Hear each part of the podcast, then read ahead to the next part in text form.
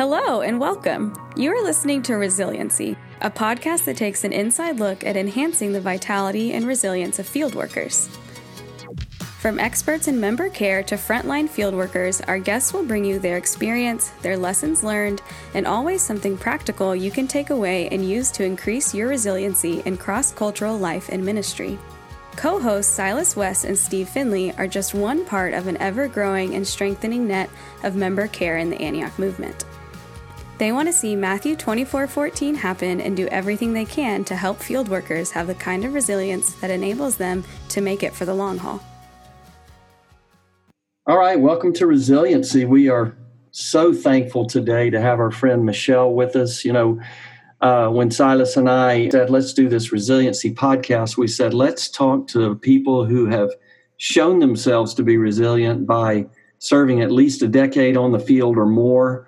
Um, that's one of the type of audience, the others being professionals and experts in this area of member care and things related to it. And today, we are blessed, Michelle, to have you with us on resiliency rather than me saying anything about your story and where you uh, have served and for how long, why don't you tell us a little of your story, who you are, and, and uh, your story? What compelled you to go to the region of the world where you served for so long? Thank you for having me on today. I served in North Africa mostly and a little bit in the Middle East. I started uh, living overseas in 2001, right before 9 11 happened and spent um, spent 12 years in one nation and then moved around a bit to a few other nations and ended up in a volatile North African country for my final four to five years overseas. And then I've just moved back to the US um, in the last six months. I, I always had a heart for the nations and thought I would end up overseas somewhere. And in the 90s, I was working um, in the US in a social worker ish kind of role and was going to Highland, which is um, a church here in Waco that Antioch was planted out of, and praying for the nations and really open to whatever God might speak.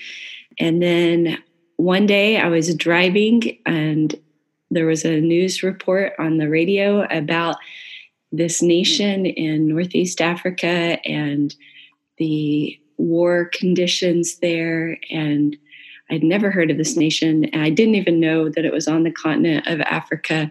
They didn't mention that part in the report. And but it's like an arrow just struck my heart at that moment. And I I mean, I almost had to pull over on the side of the road. I felt such a rush of emotion about what I was hearing and a desire to know more and to pray for this nation. So I ran home and I got out my Operation World Book and looked up this nation to find out where it was and what I could learn about it, and saw that it was in um, Africa. And that just started a journey of praying for that country. I didn't even have a passport at this point in my life. I need to say that part. But within a few months, I gave my mother a printout of information about this country and said, Hey, I just want you to read about this place because I'm going to go there at some point. And yeah, I would I would say God just really captured my heart for that nation.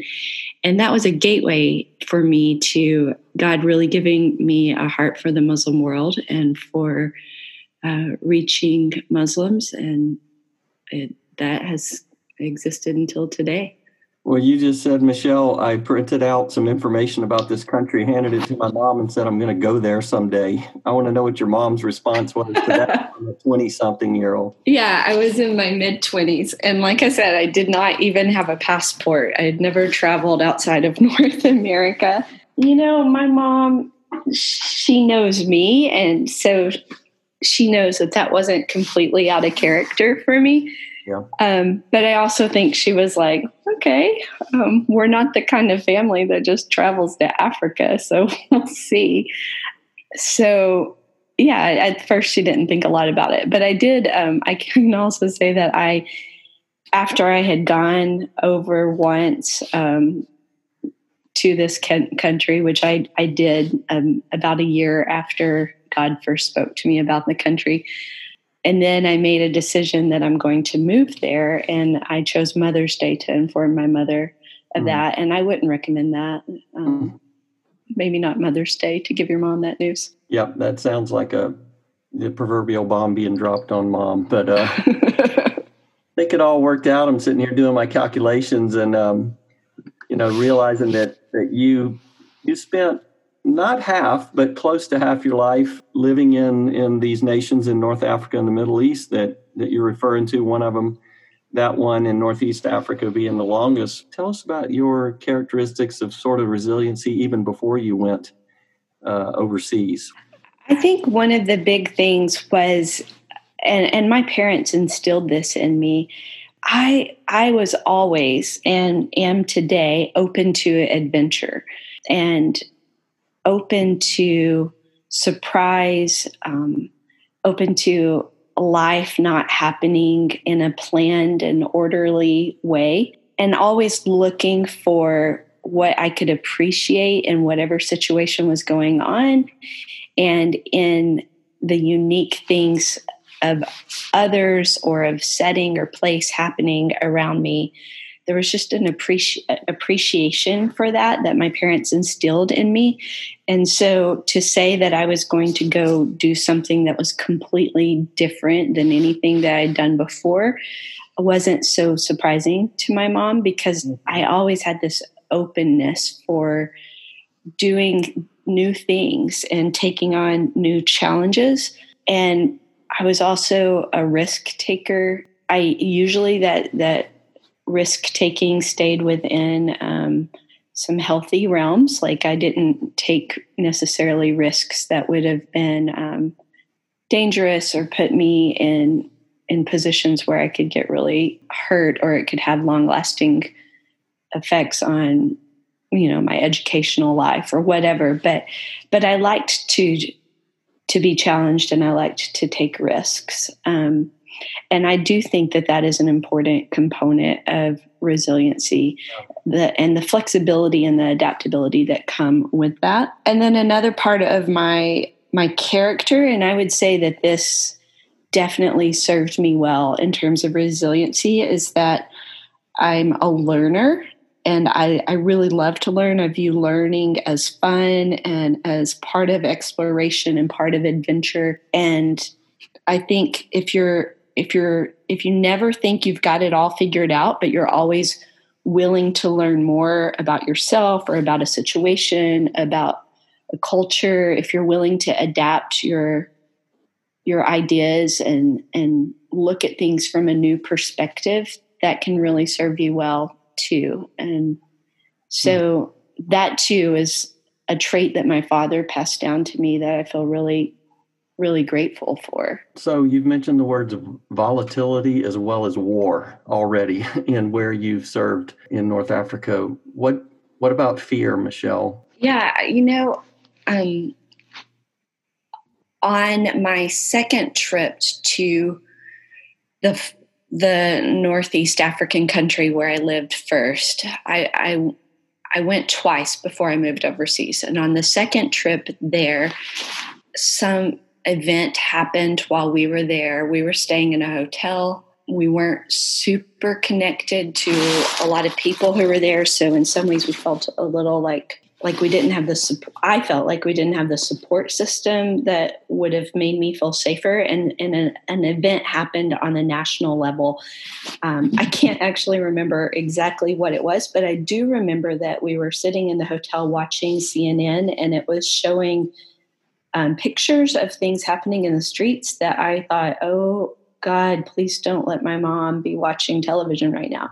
and at the same time, I was thinking, I think this might not be accurate. Like, this might be old footage because mm. I am, my hotel is not far from those streets and that is, is not happening, um, which is, that in, in itself taught me a lot about um, how I, how I look at what happens on what's you know what's put on the news maybe sometimes it's not as fully reflective of what's happening on the ground as you might think but but there was a situation happening and it stirred up a lot of fear in me about how people might respond to us as Americans if we were to go out. And I had some terrible nightmares, some of the worst of my life.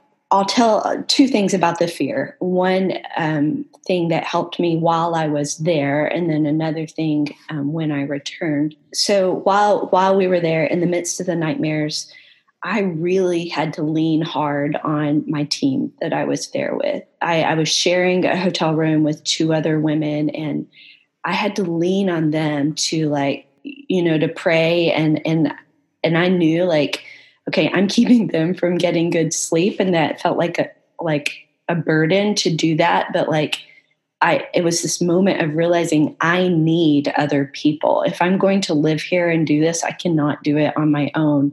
Like there are times when emotionally or I might get sick physically or something might be going on where I'm going to be completely dependent on my team members to care for me and to help me get through a situation. And I was a pretty independent person, so that was a big thing for me to realize I I can't I can't make it through this fear on my own and I am so terrified that it's immobilizing and I need to reach out for help.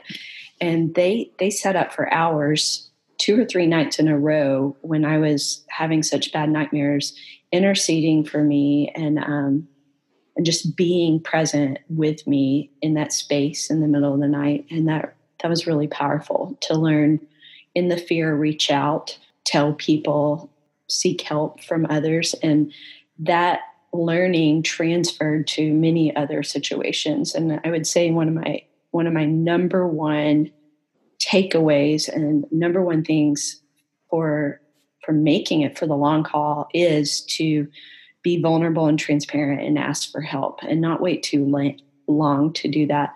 But then when I got home, I really had to wrestle with do I want to go back and live in that country? Like at that point, I was on a team and we were moving in the direction of moving there.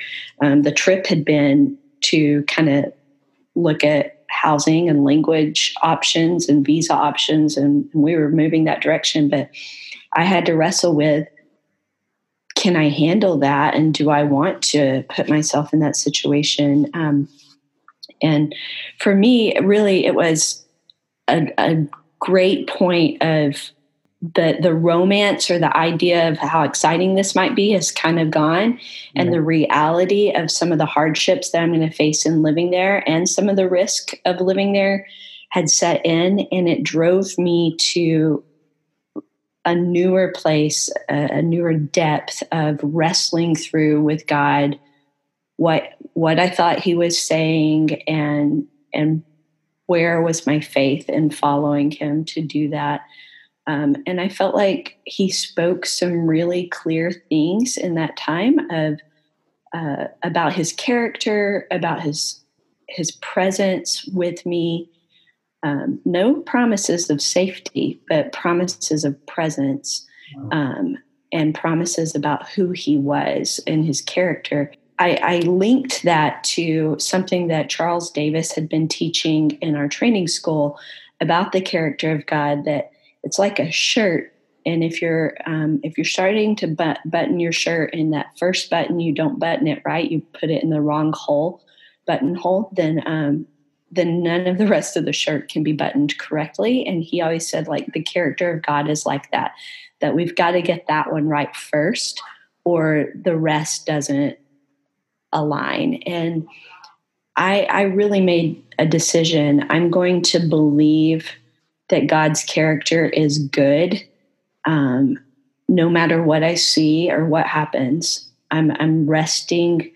I'm putting a stake in the ground that He is good and um, and that he's for me and that he is with me and that carried me and still carries me to this day that stake in the ground about his character and then mm-hmm. the other thing was i wrote things down in that time as i was wrestling i wrote down promises i wrote down words things that he was saying and i learned a valuable lesson at that moment and in the next year about writing things down because in the next year when there were a few things that came up while I was living overseas where I could doubt I could go back and read what I'd written down. Like, did God really say, or, you know, um, am I really supposed to be here? Those sorts of questions, you know, when I felt discouraged, I could go back and read what I had written. And I think that's so important to write down the lessons, to write down the words,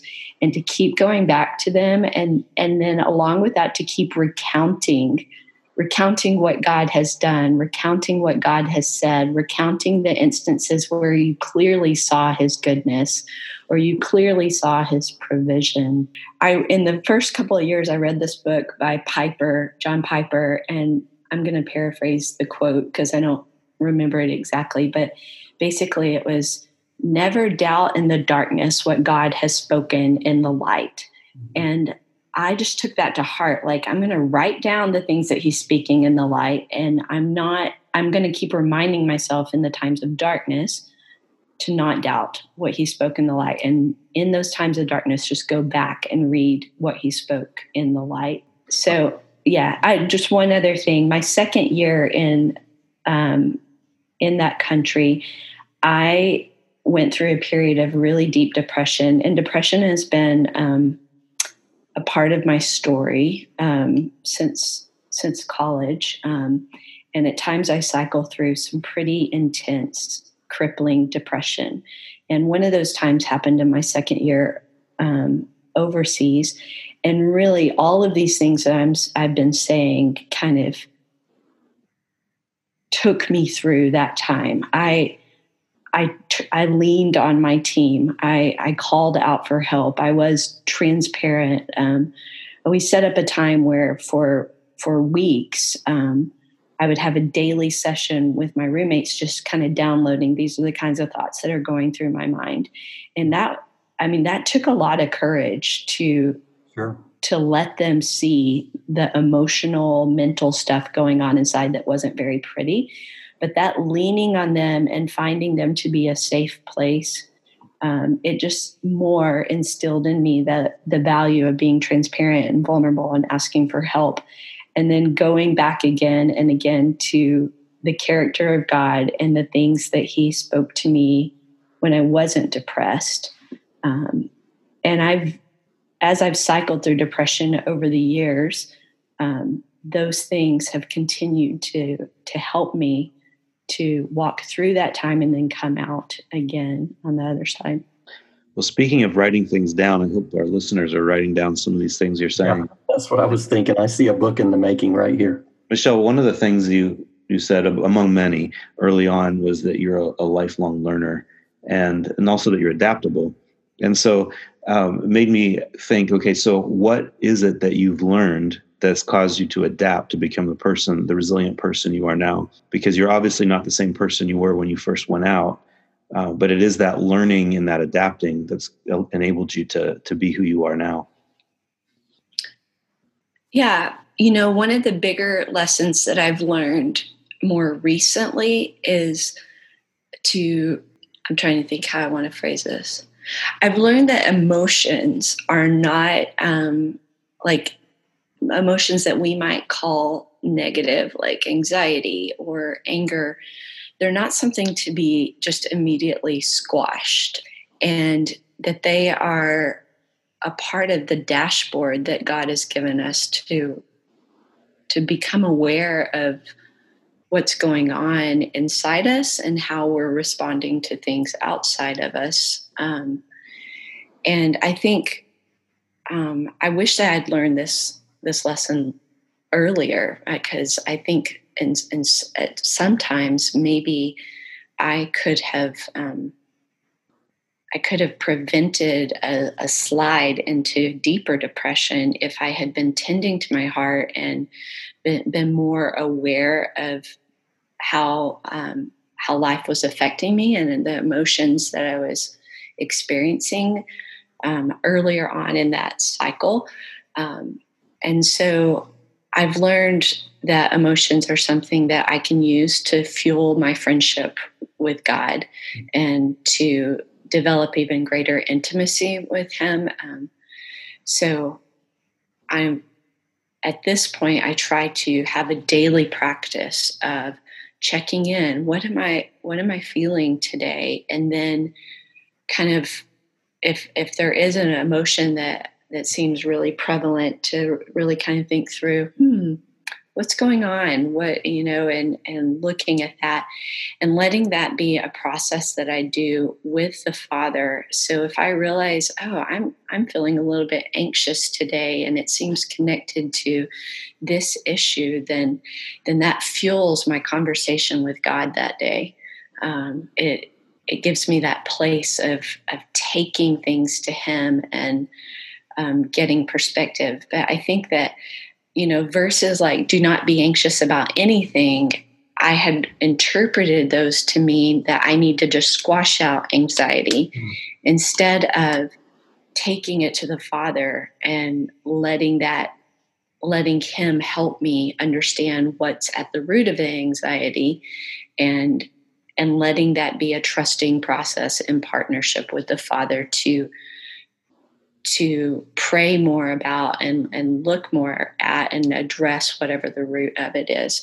And I feel like I'm so much healthier and so much more resilient now as I'm doing this process of acknowledging and not trying to just squash my emotions.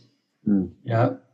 Is there anything else that you're that you think back to now and think, wow, I wish I had known this when I first when I was earlier younger on the field? I think I wish that I had known that I'm not responsible for managing other people's emotions and responses. I think I've spent a lot of time hustling, trying to like make sure everybody else around me is okay and feels good.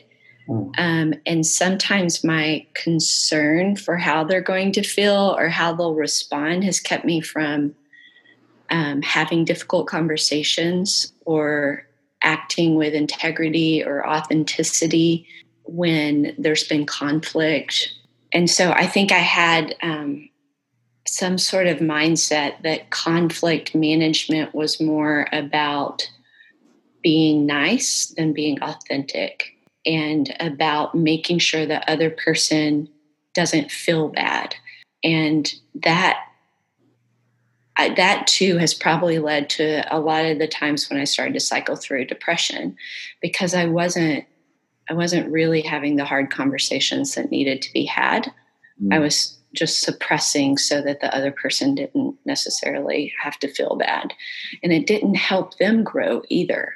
And it was I felt I thought it was loving, but it really wasn't the most loving thing for them or for myself. Michelle, you talked a lot about how you've stayed for as long as you have. What's the what's the why behind the the, the how?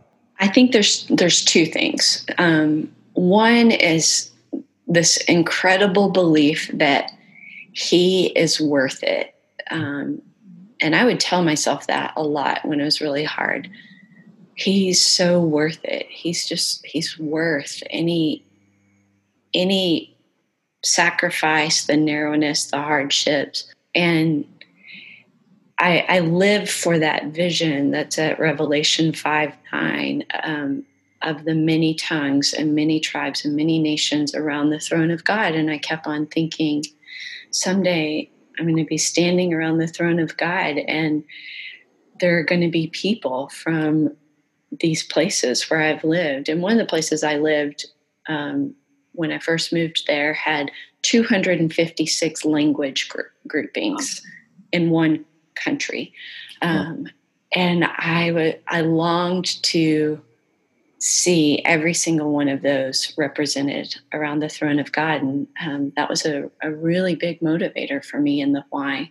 But the other thing is, is that I I felt this invitation to be on adventure with God, and um, and for the time that I was overseas, that was what being on adventure with God was. It was being there in those places and and so it was about this relationship with him and being in it with him um, being invited not forced or pressed you know or com- compelled necessarily but invited and um, and you know i'm back here in the states now and it's a different it's a different kind of adventure, but I still have that that sense of I've followed him back here. He's invited me, and this is a new part of the adventure with so him.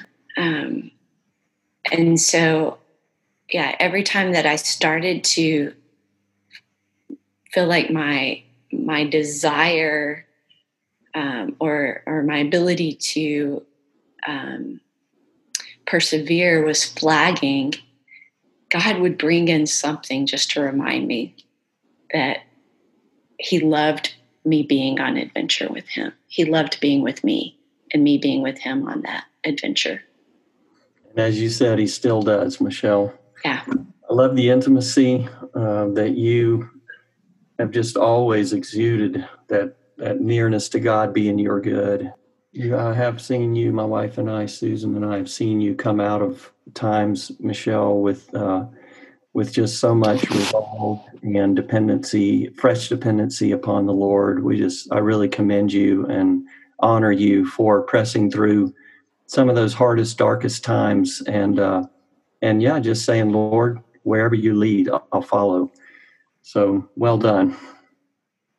Thanks. Uh, you you've got something to give, Michelle, in by way of impartation uh, for all of us who are listening. And I would wonder if you would just close this episode of resiliency with a prayer of blessing and impartation for all of us. Yeah, I'd love to do that. Mm. Father, you are so worth it and you are so good. And I pray that you would remind each of us again today of your goodness. You would remind each of us again today that you are for us and you are with us and that you are unchanging. Your character never changes. And I pray that you would draw our eyes back to you again. I pray for um, each of my friends and people around the world who might be listening to this today, um, if they are in a place of darkness, that you would remind them of the things that you have spoken in the light, and that those would be anchor points for their souls today, God. Lord, I love the verse. One thing you have spoken, two things have I heard that you, O God, are loving and you, O God, are strong. So, would you remind people today that you are loving and that you are strong. You're more than able to carry them through whatever they're facing, God. You're more than able, and you've got them. You've got us, God. And I pray also for a fresh wind to just feel that sense of being on adventure with you in whatever we're doing in our lives and wherever we find ourselves, God. And I pray, Lord, that we would walk in community with others and we would risk in being vulnerable and transparent, God, that we would find those um, people that we can feel safe with to risk and to trust and to share and um, to offer. Um, I pray, Father, that we would um, that we would rest most of all in intimacy with you, God, and let that intimacy be increasing. I pray we'd tend our hearts, tend to our emotions, and let those fuel intimacy with you, and that we would um, we would not be um, we wouldn't settle for whatever level of relationship and knowing and being known by you we're at today, but that we would want more and hunger for more and push for push forward for more. Thank you, God. In Jesus' name, Amen. Amen. Thank you, Michelle. Thank you, guys. Well, listeners, thanks again for tuning in. That does it for this episode of Resiliency. You can follow us on Instagram at Resiliency Podcast. And so for now, I'm Silas West, and thank you for listening to Resiliency.